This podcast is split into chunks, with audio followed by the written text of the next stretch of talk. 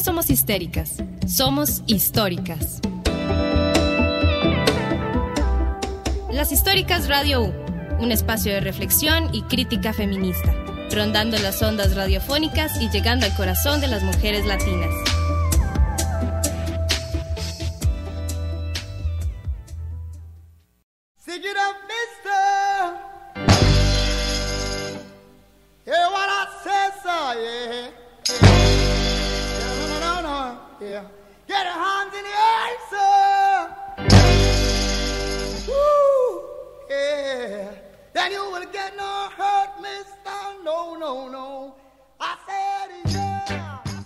Bueno, bienvenidos, bienvenidas, bienvenides a un programa más de las históricas, nuestro programa número 40. ¡Qué emoción! El día de hoy les acompaña Marialba y en su debut como parte del equipo de gestión está Monse. Vamos a dar inicio a nuestro tema de la semana que hemos titulado Mujeres, Feminismos y Autocultivo. Muchas gracias a las personas que nos escuchan a través de la plataforma de Zoom o bien en la transmisión de Facebook Live Estamos muy felices de tomar este espacio, de darle voz a la historia y de poder compartir con ustedes el contenido que hemos estado preparando. Todos nuestros programas se están realizando en vivo, sin embargo, recuerden que también los pueden encontrar a través de, nuestra, de nuestras plataformas de Spotify, Apple Podcast, Google Podcast y por medio de Radio CCR. Y bueno, para esta semana les traemos dos recomendaciones que esperamos les vayan a gustar. Sin embargo, las vamos a socializar en el transcurso de este aquelarre semanal, ya que son documentales que las chicas conocen o documentales en los que han participado relacionados al tema de cannabis. Entonces vamos a socializarlos un poco con ustedes y decirles dónde pueden ver o conseguir más información al respecto. Estén pendientes al final de la entrevista donde vamos a cerrar contándoles sobre esos dos proyectos canábicos audiovisuales. Y de paso, les recordamos que si quieren recomendarnos algún texto o si les gustaría promocionarse en contenido desarrollado por ustedes mismos, ustedes mismos, pueden escribirnos a través de nuestras redes sociales o enviarnos la información directamente a nuestro correo electrónico las. Vamos a estar pendientes y muy felices de leer sus sugerencias. Y bueno, gracias de nuevo a las personas que nos están acompañando y a las personas que se están recién uniendo a la transmisión de Facebook Live. Como les mencionamos al inicio de esta introducción, el tema de la semana es mujeres, feminismos y autocultivo. Vamos a abrir de esta forma espacios seguros de comunicación y aprendizaje feminista alrededor del uso y consumo de la planta de cannabis desde los conocimientos eh, de mujeres. Entonces, pues la intención es como darnos este espacio de aprender y un espacio seguro donde podamos hablar de nuestras experiencias y de los proyectos, ¿verdad?, que cada una de las invitadas tiene. Entonces nos acompaña Caro de Botánica Subversiva, quien es anarcoherbalista y cultiva la planta por resistencia capitalista y patriarcal. ¿Cómo estás, Caro? Hola, hola, todo bien. Gracias por la invitación, chicas. Y por otro lado tenemos a las compas, la hermana Luna y la hermana Camila de las Hermanas del Valle de México, Sisters of the Valley, México. ¿Cómo están? Hola, emocionadas de emocionadas de estar aquí con ustedes. Sí, de conectarnos, este, aunque sea por Zoom. y que dicha, nosotros también estamos muy contentas. Eh, bueno, yo estoy muy contenta. eh, Quisiéramos indagar para iniciar un poco eh, con la historia del cannabis y la participación de la mujer en sus procesos de consumo y extracción, desde sus saberes. ¿Cuál ha sido el papel de la mujer en temas relacionados al cannabis? Y en el caso específico de las Hermanas del Valle, ¿cómo ha sido su experiencia liderando un espacio gestionado por mujeres en el tema del cannabis y el CBD?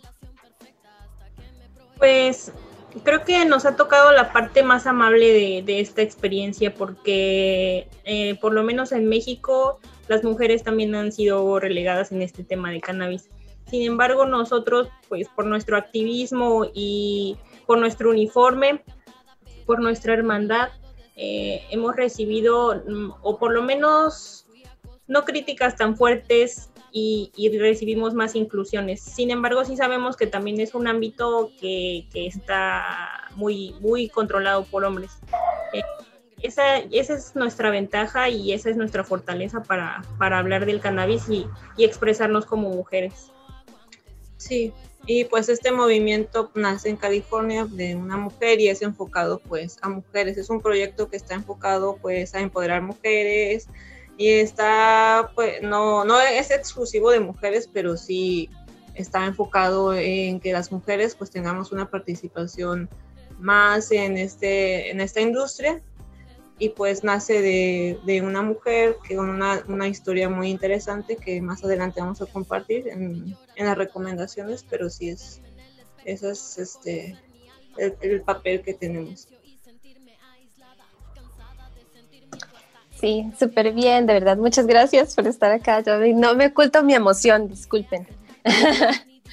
también queremos como hablar un poco, y esto también eh, lo podemos abrir incluso un poquito a la gente en general que está acá acompañándonos, cómo fue el proceso para nosotras, para ustedes que están acá acompañándonos para llegar al canal. ¿Cuáles fueron tal vez sus primeros acercamientos? ¿Qué fue lo primero que escucharon? ¿Y de qué forma eh, se aborda en la actualidad ese tema en sus proyectos, tanto en Botánica Subversiva como en las Hermanas del Valle? La que guste empezar. Ok, pues mm, los primeros contactos lejanos sí son esos de, mira, esos marihuanos andan en la calle o así, o apesta, apesta a petate, le dicen acá, que es una planta que, que, huele, que huele como a marihuana. Sin embargo, los primeros contactos que a mí me interesaron y me llamaron la atención, porque eso es como solo cosas que dicen y te llegan, fue en la universidad. Este, ahí ahí tengo mi primer contacto con la marihuana, pero realmente no sabía qué era, nadie me explicó, solo me dijeron, ah, mira, fúmate esto, y pues no me interesó. Realmente mmm, ah, fue hasta vine aquí con Camila al norte de México, fue cuando empecé a, a investigar más, a saber más de la planta, sobre todo sus beneficios medicinales se me hicieron increíbles. Algunas personas dicen ah, hasta milagrosos, ¿no? Porque parece que ayudan en todo pero eh, eh, son tantos los beneficios que yo creo que ese fue mi primer acercamiento emocional con la planta, antes de todos los demás. Ah, pues mis primeros acercamientos, pues igual fue por curiosidad. Ah, tenía como 18 años, quizá. Este, y sí, como dice Luna, pues había escuchado todas estas historias y me decían pues cosas malas de las personas que fumaban o usaban marihuana y, pero yo siempre, pues, siempre me ha gustado investigar y, y saber, pues, de lo que hablan, ¿no? Me ha, siempre he indagado, pues, sobre la información que me dan, entonces, pues, yo investigué y cuando dije, bueno, esto no es, tan, no es lo que, no es lo que me han dicho, decidí, pues, intentar y, solamente dejé que, pues, que ocurriera, ¿no? No forzé nada y se dio un momento en que lo pude hacer y eso fue mi primer acercamiento no, después seguí consumiendo de, de, manera ocasional, pero pues no, no formaba parte de, de, de, mi vida como es hoy en día. Ya cuando llegué a vivir aquí a Tijuana, sí cambió mi, mi rutina, tenía muchos problemas de insomnio, ansiedad, a depresión, varias, varias, varias cosas que tuve que tratar con la planta. Sí, mi primer acercamiento fue como así como uno muy típico, colegial, como de rebeldía, quiero probar esa sustancia que me están diciendo que no. Y entonces me acuerdo que, que sí, que fue como esta cuestión súper escondida y que encontramos como una casa y una compa que nos iba a dejar como fumar ahí. Y llegó el dealer ahí todo misterioso. Y, y sí, como que te, tenía toda como esta energía como de, de, de secreto y que estamos haciendo algo malo, ¿verdad? Y yo creo que eso ha sido como un, como, como desde esos momentos iniciales, como de sentir que estaba haciendo algo malo, a poder transformarlo a esta cosa que más bien es como celebrada y visible, creo que ha sido como un avance muy grande, ¿verdad? No solo como en mi vida personal, pero en general, así lo he visto en la sociedad, lo, lo he visto en la sociedad. Eh, y me ha acompañado en un montón de procesos muy importantes esta planta, ¿verdad? No solo ha sido como esta cuestión recreativa que siento que es importante también, ¿verdad?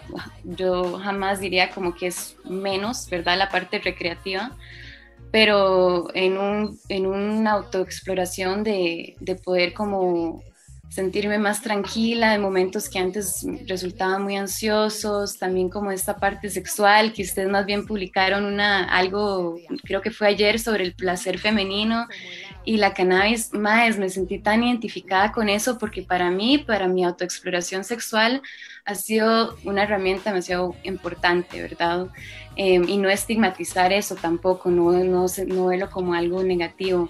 Entonces, pues sí, como que creo que que así resueno con lo que decían las sisters de como de que, ay, es algo malo y ahora como sentirnos así súper empoderadas, no, esta planta es maravillosa, esta planta tenemos que celebrarla y visibilizarla también. Hablando de plantas, es que sabemos que en botánica subversiva no solamente eh, se enfatiza, digamos, en, en el uso del cannabis o la visión del cannabis de una perspectiva medicinal, sino que hay todo un un recetario, ¿verdad?, de plantas que nos ayudan muchísimo a nuestra cotidianidad. ¿Puedes hablarnos un poco sobre ese proyecto y sobre cómo llegaste más o menos a él?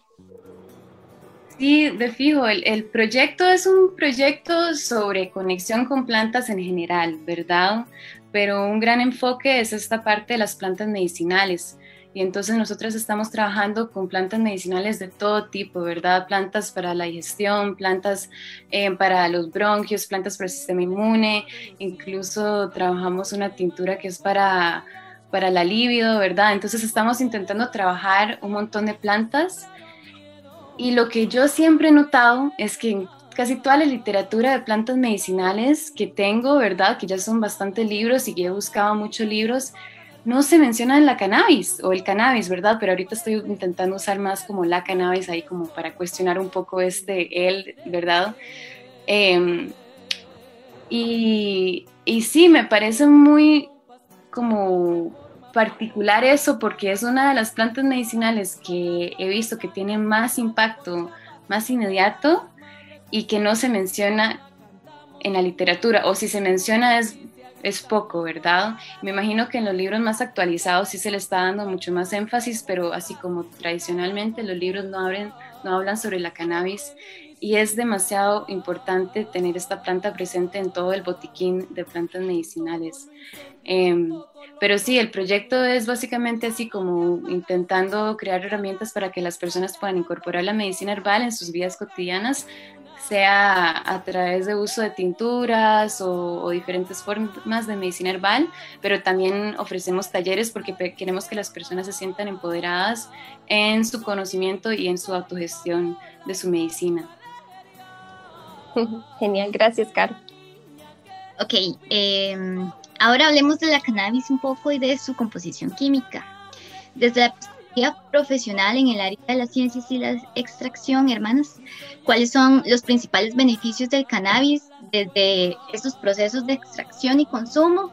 Y esto en contraposición a los mitos asociados al uso de la misma. Bueno, es una, es una pregunta muy completa. Quiero una respuesta un poco larga. Pero los compuestos principales del cannabis y los más conocidos son CBD y THC. También es porque son los más estudiados. Eh, ahorita están, están investigando ya los demás cannabinoides en estudios contra cáncer. He visto estudios contra artritis también, muchos estudios eh, contra epilepsias. Y esto tiene que ver con pues, nuestro sistema endocannabinoide que es capaz de es capaz de recibir estas moléculas de la planta y, activarse, activar lo que, lo que estas plantas vienen a hacer. Lo genial de esto es que tenemos nosotros tantos receptores endocannabinoides en, nuestro cuerpo, que es por eso que tiene tantos beneficios. Eh, eh, pues son dos tipos de, receptores, CB1 y CB2, los, los que son más estudiados, los que tienen mayor eh, artículos científicos, y son los que reciben los diferentes cannabinoides. Bien interesante para mí, es una proteína que puede agarrar uno y tiene un efecto, o puede agarrar otro cannabinoide y tiene otro efecto, ¿no? Entonces, e, es bien increíble este, esta planta. Y pues por eso mismo tiene tantos efectos en, nuestro cuerpo, ya sea en la cabeza o en lo demás. Y entonces, somos tan, tan completos en, estos receptores que nos puede beneficiar de muchas maneras, hasta como decía Caro, de manera recreativa, eh, de inmediato fumas y, sientes la relajación, pero por ejemplo para un paciente con cáncer no es nada, nada recomendable que le digan, fúmate un porro. Para un paciente con cáncer, por ejemplo, le tienen o es mejor darle los comestibles, eh, extractos en comestibles, o también están estas formas de vaporizar cuando hay dolores muy intensos. Eh, es, es, ahora se, se, hicieron tantos estudios con cannabis que, que, este extracto puede que le sirva mejor a un paciente. Por ejemplo, las gotas de aceite de CBD que nosotros tenemos las, recomendamos mucho para dolor y a pacientes con epilepsia les han ayudado mucho. Entonces es otra forma de consumir, es otro tipo de extracto y es como que eh, para estos pacientes también son muy, muy famosos los videos en YouTube de personas que se toman gotitas con CBD y dejan de temblar o dejan de pegarse. Entonces, eh, ahora están diversos los extractos, tan diversos las cepas que, este, que nos ayuda a muchísimas cosas y es bien importante educar a la gente para que sepa cómo consumirlo.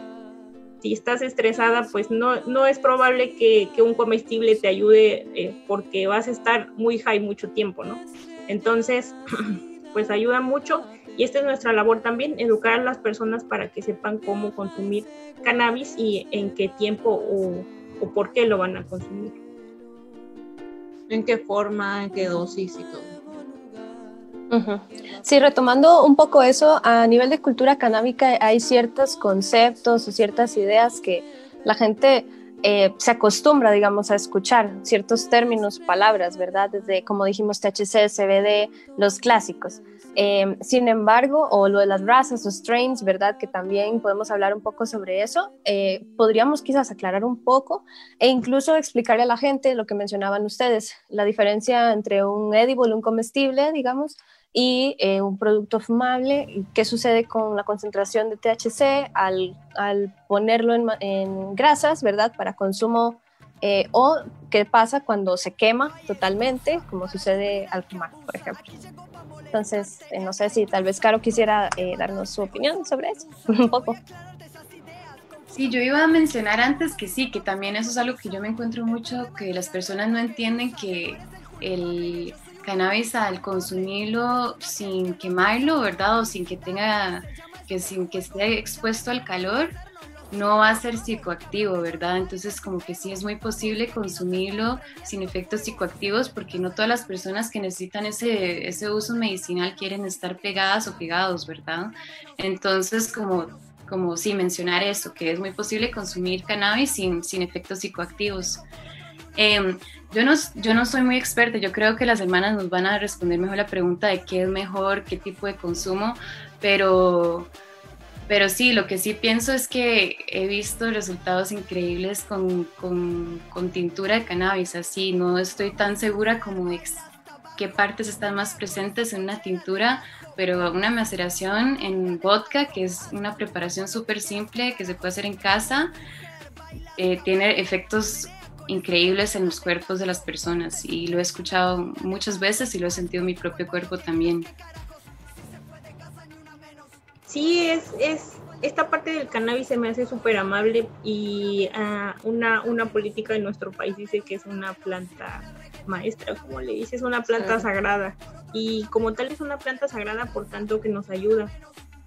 Eh, como decía, eh, los extractos pues por ejemplo, entre las tinturas y los aceites, ahí la diferencia es la disponibilidad eh, del cannabis. En, en, alcohol es más disponible, entonces se metaboliza más rápido y el cuerpo pues lo absorbe más rápido y con aceites es un poco más, más lento por la misma consistencia del aceite.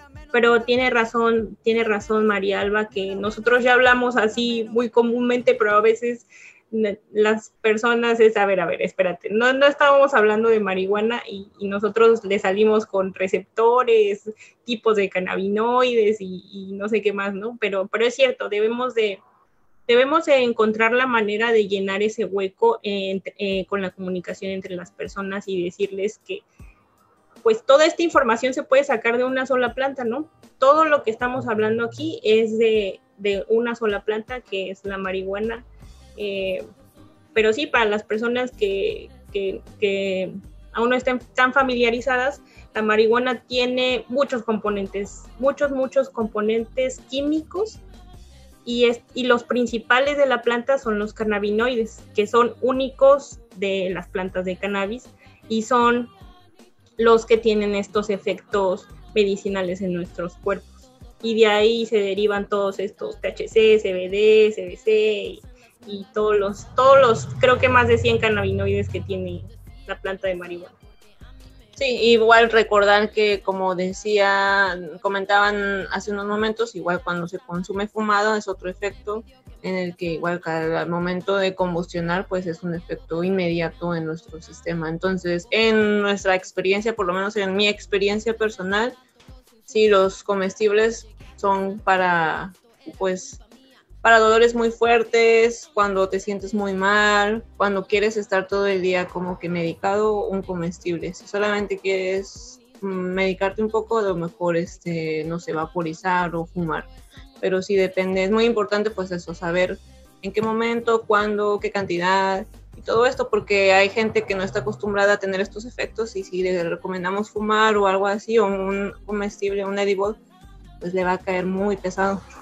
Y es que también es bien importante lo que mencionaba Caro, o sea, cuando no es necesario tener estos efectos psicoactivos, pero entonces activas como que una parte de la planta o, como que dejas esa parte de la planta que no quemaste y tomas las que se pueden es, este, hacer, las que tú puedes tomar mm, que no son psicoactivas. Entonces, la planta es muy compleja y necesitamos saber bien cuándo se puede usar y en qué tipo de, de enfermedades.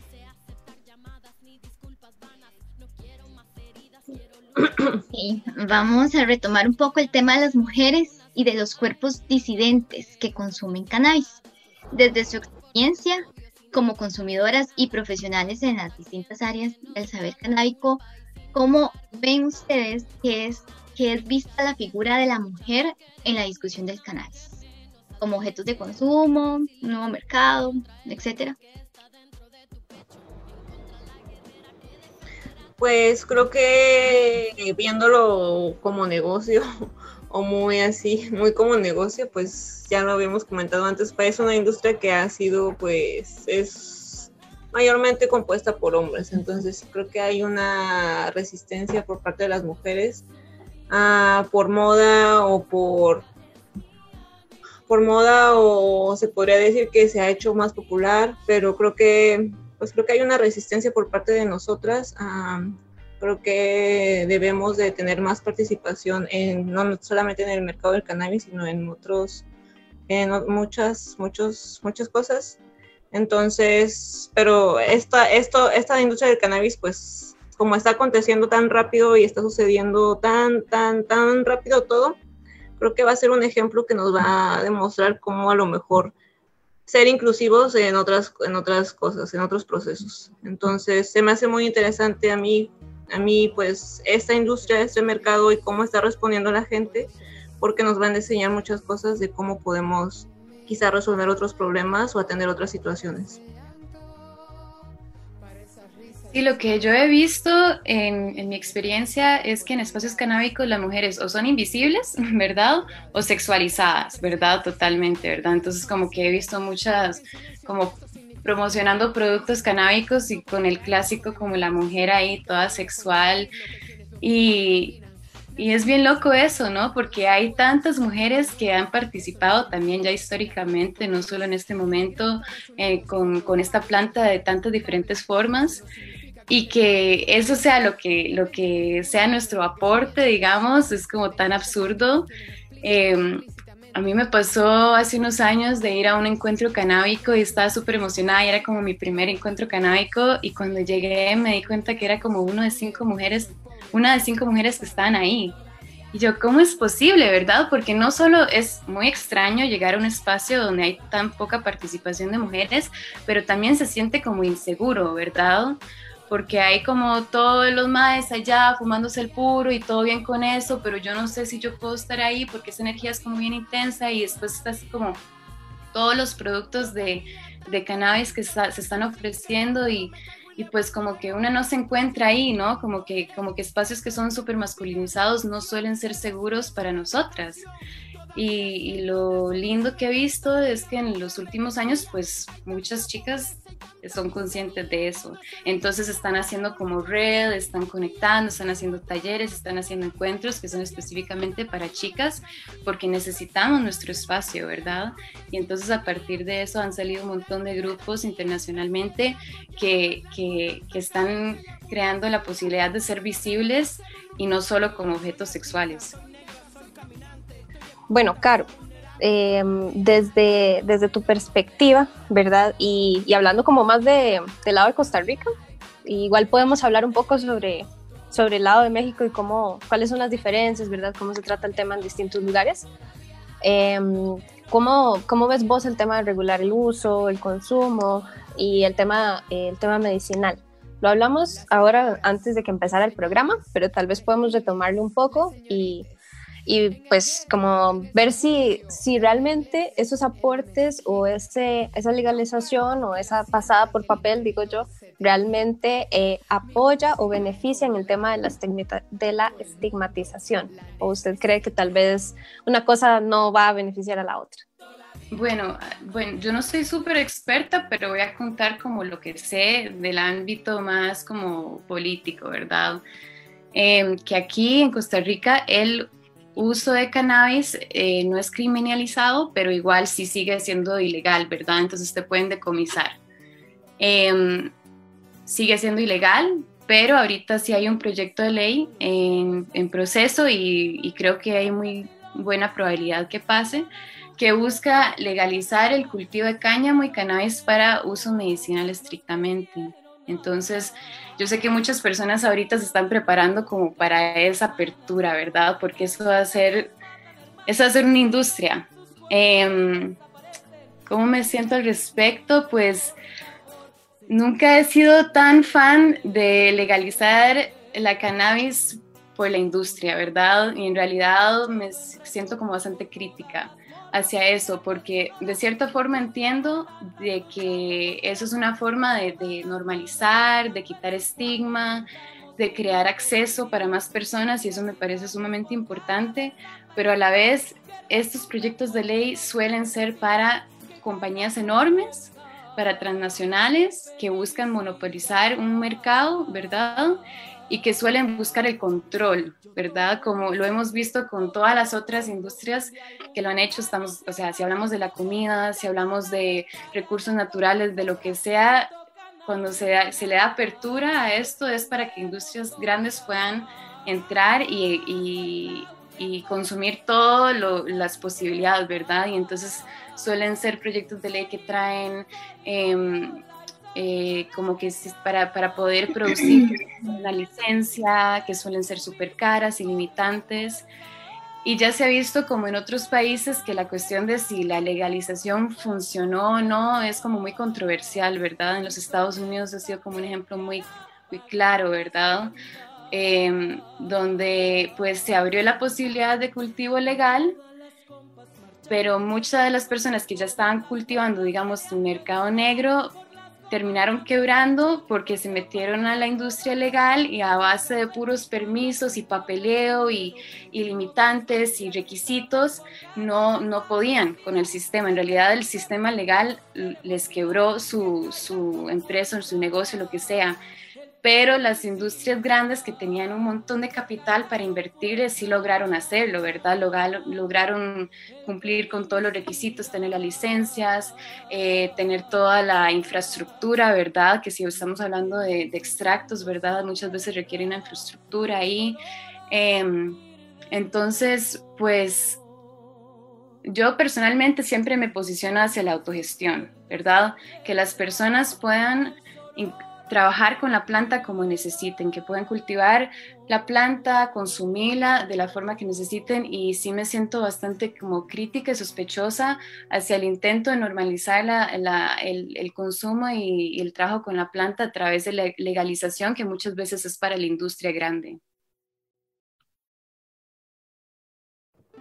Sí, pues es es bien importante eh, ver las dos caras y mantenernos siempre críticas, porque las leyes también para eso se hicieron, ¿no? Para, para que se modifiquen y esa es la postura principal en México. Aquí en México todos los activistas canábicos, por lo menos los, los que tienen mayor potencia, están... Eh, eh, estamos completamente a favor de la legalización, ya queremos que eh, pase, este, pase este papel y se legalice, pero siempre estar ahí críticos y, objetivos como tú dices, ¿no? Con las personas que realmente eh, necesitan ganar el cannabis. No es, no es ¿cómo se dice? No es un secreto que, que México sea un país narco y que probablemente aquí estén las los, los plantíos de marihuana más grandes. Es algo que tenemos que aprovechar, que no se lo podemos dejar a las grandes empresas. Y, y nuestro papel como activistas y como conocedores del cannabis o como por lo menos que estamos del lado de cannabis, tenemos que apoyar esa, legaliza esa legalización que nos beneficie más a los mexicanos que, que a otras grandes empresas. E, ese, eso es algo bien importante que, que sí se tiene que legalizar porque va a haber mayor apertura, te van a quitar el estigma y, y, es, un, es un negocio donde, donde pueden entrar muchas personas. Ahorita en este tema de la pandemia se ha hablado de hasta que puede reactivar la economía de, de ciertos países, pues principalmente México, como, como les comento por esta historia de la marihuana, pero sí estamos de acuerdo con, con la legalización y sobre todo por lo que decía Camila, que es que es como que el momento, la marihuana es el tema de apertura o el tema que ya se puso en la mesa para que nos abramos a más temas, más temas como eh, las mujeres, los homosexuales, la pobreza, eh, el tráfico de personas, a temas que son realmente graves y que no queremos darnos cuenta que ahí están. La marihuana es el punto del que tenemos que partir para que ya empecemos a hablar de temas pues que nos, nos competen a todos. Sí, que como dice Luna, como sociedad hemos ignorado, o sea, ah, hay muchos, muchas cosas que como sociedad hemos ignorado, no queremos ver, y este es un momento clave, creo que después de la pandemia y todo esto, y con todo lo que ha pasado, pues somos una generación privilegiada también. Creo que nuestra generación, nosotras, igual las mujeres, ah, estamos en un momento clave en el que podemos hacer historia y hacer cambios de verdad.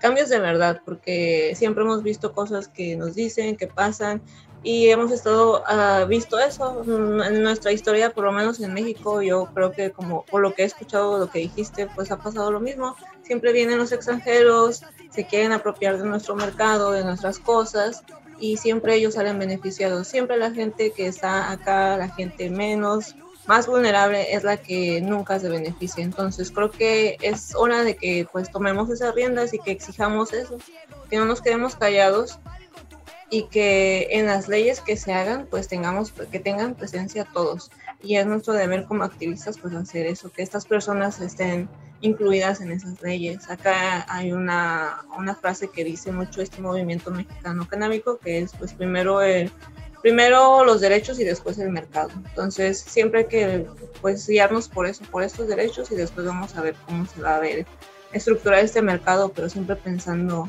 en las personas que pueden salir beneficiadas de esto. Sí, aunando un poquito a lo que hablaban las tres ahorita, y dando de ejemplo el mercado estadounidense, porque aquí, digamos, no tenemos un ejemplo posible de eso, sin embargo, ya se pueden notar las leyes de cannabis medicinal que vienen, como dice Caro. Incluso toca el mercado de las semillas, que es un punto importantísimo de, que la gente, pues obviamente la... Eh, las strains, ¿verdad? Que se crean en laboratorio, que tienen algún componente químico, no generan semilla y eso obviamente hace que la planta no se pueda reproducir y tengas que siempre estar comprando las semillas y de ahí viene todo el mercado, que también se planeaba implantar o venía como parte de la propuesta de cannabis medicinal. Y en el caso de Estados Unidos, por ejemplo, que es un punto yo diría bastante importante porque la llegada del cannabis tuvo e inició incluso en los saberes, en los saberes iniciales venían con poblaciones latinas y afrodescendientes Sin embargo, eh, perdieron todo su, su, prácticamente su derecho y sus conocimientos en el tema cuando las poblaciones eh, hippies eh, blancas, ¿verdad?, comenzaron a, consumir cannabis, se empezó a, mm, permitir y a dejar de ver la planta como algo negativo. Sin embargo, eh, poco a poco se empezaron a desplazar a quienes ya sabían previamente sus beneficios, a quienes ya sabían sobre su cultivo, y actualmente en las licencias y en el mercado canábico estadounidense, menos del 1% de las personas que participan en ese proceso son afrodescendientes y o latinos. Y cuando hablamos de mujeres latinas, mujeres afrodescendientes en ese mercado, se reduce aún más la cifra. Entonces, eh, por eso es importantísimo que espacios como estos, eh, espacios como los documentales de los que hablaremos ahora, donde se ve la experiencia personal de muchísimas personas alrededor del mundo, eh, muchísimas mujeres sobre este tema, nos ayuda y beneficia como a romper un poco igual esta idea de que de que nosotras estamos ahí solo como objeto, ¿verdad? Y que quienes disfrutan realmente de todos sus beneficios son al final los empresarios, que en su mayoría igual terminan siendo hombres y, y pues las tierras latinas, las tierras fértiles que igual se, se destruyen por todo este proceso quedan en el olvido. Y eso era lo triste que iba a decir hoy, mi comentario triste de hoy, pero es real. Sí, es real, pero es, la, es nuestra oportunidad, es como de hacer, algo. de hacer algo. O sea, tú que ya sabes que esto está pasando, eh, lo debemos de informar. ¿Cuáles son las personas que no están eh, siendo beneficiadas. Por ejemplo, el mercado de Estados Unidos es un mercado muy competitivo, muy, muy competitivo, que cualquiera que no haga bien algo se va a ir para abajo. Y claro, las leyes no ayudaron en nada. Eh, pero sí, tiene razón.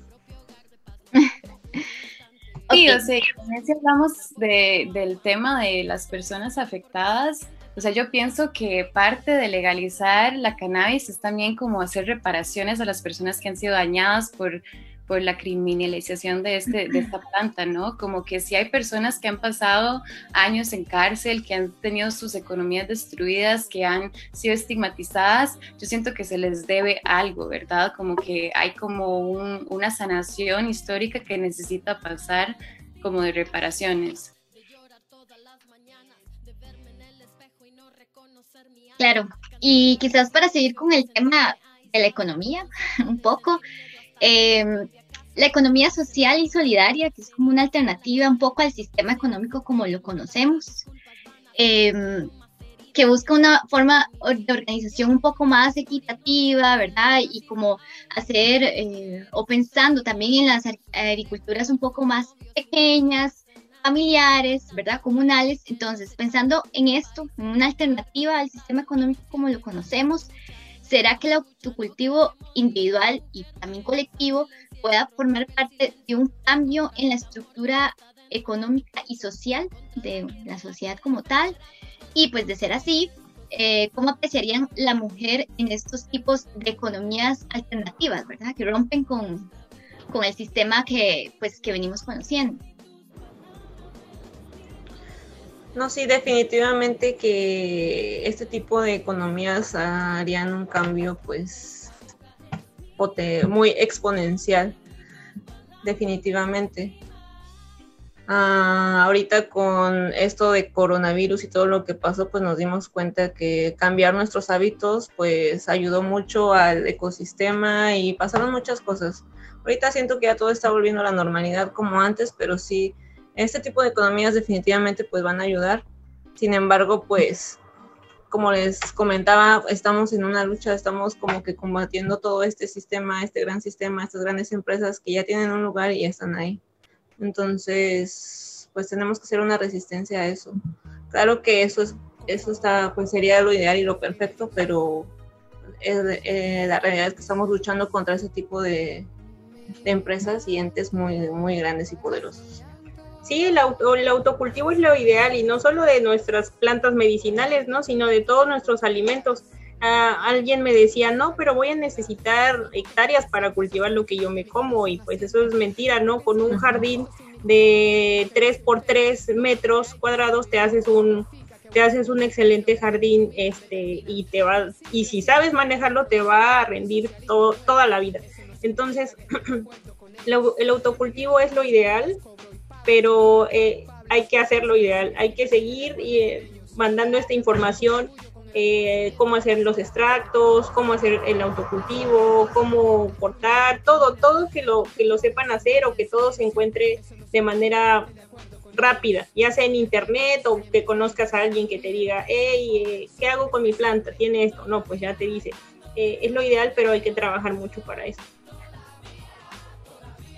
Sí, si analizamos también como economías social solidarias, estamos hablando del otro extremo a la economía que es como una economía basada en narcotráfico, que también está vinculado a trata, que está vinculado a un montón de economías súper violentas y extractivistas que buscan como está leyendo, bueno, hace varios meses descubrí este término de narcodeforestación, ¿verdad? Donde en arcos usan como talan árboles y ponen ranchos como para, para hacer lavado de dinero, ¿verdad? Entonces estamos hablando también no solo como de, crear algo así como para nosotros, eh, para, para, nuestras comunidades, para nosotras mismas, pero también estamos hablando de desistir de una economía súper violenta y patriarcal y decir, no, ahí ya no nos metemos, ahí ya no vamos a poner nuestro dinero, nuestras energías, ya no les vamos a dar el poder que han tenido históricamente y que han sido súper violentos y que han destruido comunidades, así demasiadas comunidades han sido violentadas por ese tipo de economía. Entonces yo creo que ahí también es como un avance. Em, y también, pues claro, sí, como yo creo que tantas personas ya tienen más apertura a, a usar la planta, sea recreativa, sea medicinalmente y de todas sus formas, que hay mucha posibilidad para que las mujeres participen en, economías de pequeña escala que tengan que ver con la cannabis de diferentes formas, ¿verdad? Eh, igual a, la producción agrícola de, otras hortalizas o de otros productos, pues está la, producción, está el procesamiento, está la semilla, está eh, todos los productos de valor agregado, ¿verdad? Entonces ahí tenemos muchas formas de participar en una economía que ahorita es violenta, extractivista y dominado por hombres.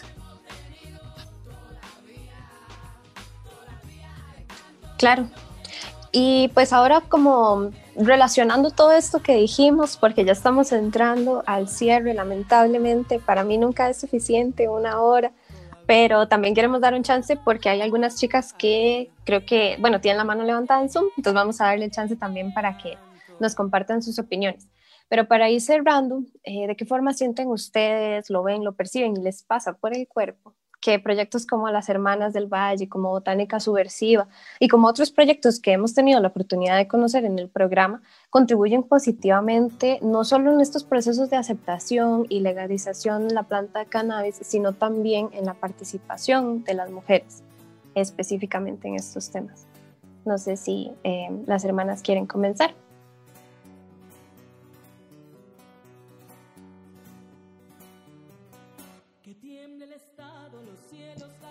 Eh, no, pues estos foros los tenemos que aprovechar para hacer subversivas, como bien dices.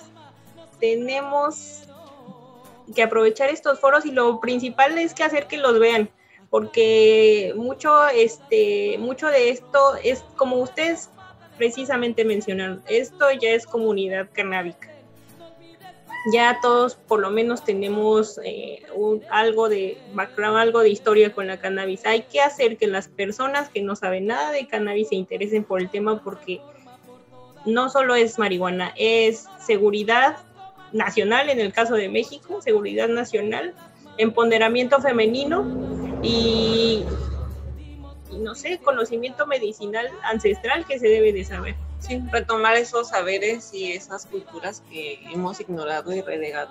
Entonces, todos esos conocimientos pues hay que retomarlos.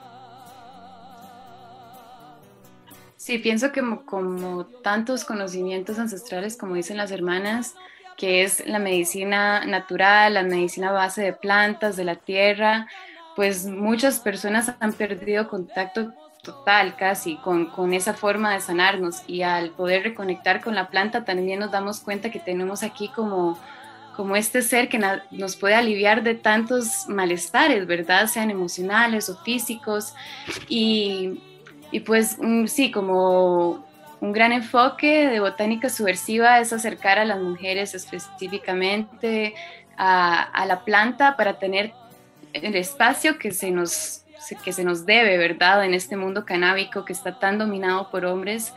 Em, porque también, o sea, tradicionalmente han sido las mujeres que han cuidado los saberes de medicina herbal, eh, de, medicina tradicional a base de plantas y la cannabis es parte de eso, ¿no? Entonces como que yo creo que, que eso me motiva mucho, acercar a las mujeres a eso y que nos sintamos empoderadas en un mundo súper dominado por hombres y que también tengamos herramientas de, sanación y, y autocuido.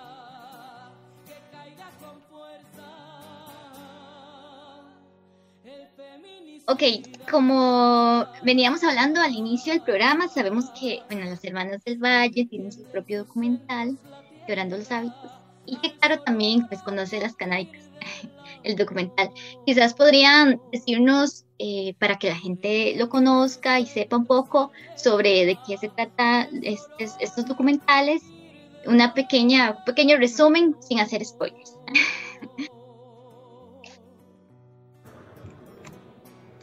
Sí, eh, el documental de, en el que aparece, aparecemos nosotras, no aparecemos nosotras como tal, pero es la historia de nuestra hermana fundadora, Sister Kate. Se llama Breaking Habits, en español creo que era Cambio de Hábito, me parece. Lo estuvieron proyectando hace unos meses en National Geographic, eh, también en México estaba en Claro Video y en, en Amazon Prime, ¿se llama? Sí este, Amazon Prime y Apple. Eh, en ciertas plataformas está este documental, no en todos los países, pero ah, lo pueden buscar así, se llama Breaking Habits o Cambio de Hábito.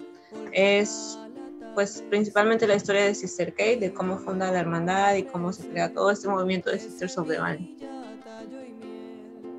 Van a hacer otro recientemente, pero apenas, apenas vamos a ir a ver de qué se trata pero ese todavía no, no saben. Y, hay mucho más contenido y material ahí en YouTube. Si le ponen Sisters of the Valley, va a aparecer muchos videos. Recientemente salió un episodio de una serie que hacen en Estados Unidos uh, de Growers. No me acuerdo, no recordamos el nombre. Lo vamos a subir muy pronto ahí en YouTube con subtítulos. Pero ahí va a estar hay mucho contenido. Ustedes solo pongan Sisters of the Valley y van a aparecer o va a haber mucho contenido de videos, uh, documentales, pequeños videitos, de todo. Y en la página de sistersofthevalley.org eh, me parece que también venden la, la, película, la de Breaking Habits. También ahí la pueden, la pueden encontrar. Eh, y si la solicitan, yo creo, creo que también a Sister Kate se las puede mandar. Pero sí, en Sisters of the Valley. Gracias. De nada. Y yo puedo comentar un poco sobre Canábicas, que era el otro documental que no aparezco, pero, pero sí sé un poco. Eh, Canábicas es un documental de unas chicas eh, de España, pero ellas están intentando como recopilar videos internacionalmente de mujeres de todo el mundo que están trabajando con la cannabis. Y entonces así como poder dar un montón de diferentes puntos de vista, pero creo que en general la idea es enseñar que mujeres en todo el mundo están cultivando, están haciendo medicina, están usando la cannabis em, y también me imagino que van a estar señalando como todas las problemáticas que hay con este tema, ¿verdad? Como la intersección de género y, la cannabis. Y lo que estábamos hablando antes es que iban a hacer un estreno, creo que iba a ser en marzo o en abril, no me acuerdo. Sí, iban a estrenar este documental en Spanavis, me parece, pero pasó lo de la pandemia y se canceló, se pospuso más bien pero sí va a estar ahí en Spanavis este documental. Sí, entonces, pues cuando sí ya lo estrenan, eh, algo que a mí me encantaría poder hacer es organizar como eh, un evento aquí en Costa Rica donde podamos ir a ver el docu y hablar y ahí tener charlas y así, pero creo que por ahora hay que esperar un poquito. Bueno, pues entonces quedamos pendientes de las recomendaciones, de los estrenos y de nuestras propias actividades ahí entre amiguis para, para disfrutar. Tenemos, bueno, nuestra sección de agenda, pero la vamos a, vamos a difundirla por redes sociales. Ok, muchas gracias a todas.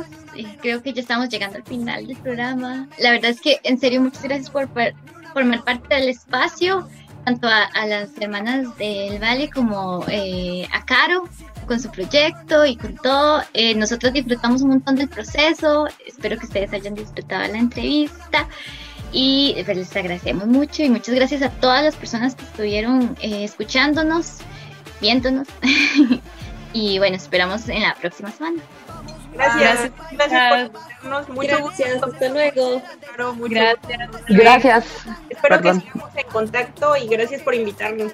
Sí, esperamos visitarlas algún día o que ustedes puedan visitarnos. Muchas gracias. Luego, bye. Mucho gusto a todas. Hasta luego. Bye. que quieras que carajos Si se fue de casa ni una menos Si se puso minifalda ni una menos Si se pintó los labios ni una menos Ni una menos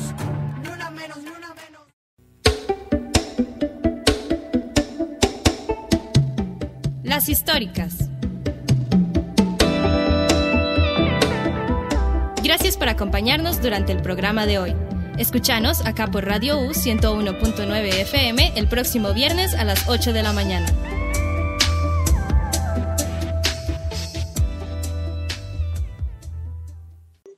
En Costa Rica, más de la mitad de nuestros residuos son orgánicos y un 33% es reciclable o valorizable, pero botamos todo junto. Es importante que diferenciemos dos conceptos, basura y residuo. Con el término basura nos referimos a cuando mezclamos distintos tipos de desechos, frutas, cartón, papel, bolsas plásticas, electrónicos que se revuelven y se contaminan unos con otros, quitándoles la posibilidad de separarlos para reutilizar o reciclar. Con el término residuo nos referimos a materiales o productos que no han sido revueltos con otros y que tienen la posibilidad de ser clasificados y separados para darles un nuevo uso o aprovechamiento. Por eso debemos conocer de qué están compuestos nuestros residuos y clasificarlos. Por ejemplo, los residuos sólidos pueden ser orgánicos e inorgánicos. Los residuos orgánicos son los que provienen de la naturaleza y ella misma los descompone mediante la acción de la luz solar, el agua, la humedad, los hongos, las bacterias y las lombrices.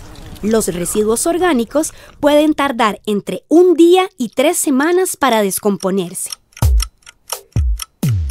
Los residuos inorgánicos son aquellos productos que no se encuentran por sí solos en la naturaleza y la naturaleza tampoco sabe qué hacer con ellos. Dependiendo del origen y la composición, se les clasifica en reciclables, domésticos, electrónicos, etc.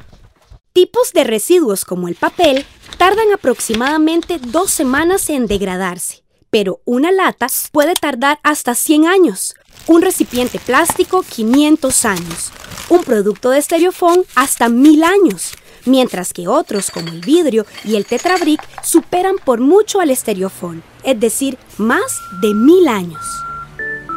En Costa Rica se generan aproximadamente 4.000 toneladas de basura cada día. el equivalente a unos 277 camiones diarios de basura compactada. Es demasiado, ¿verdad?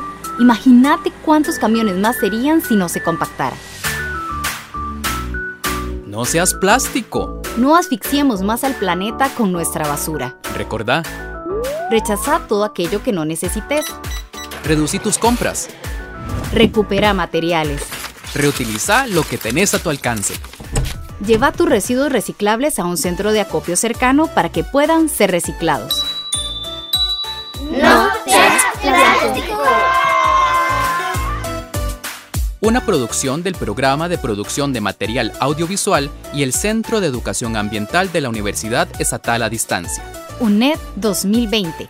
Búscanos como No Seas Plástico.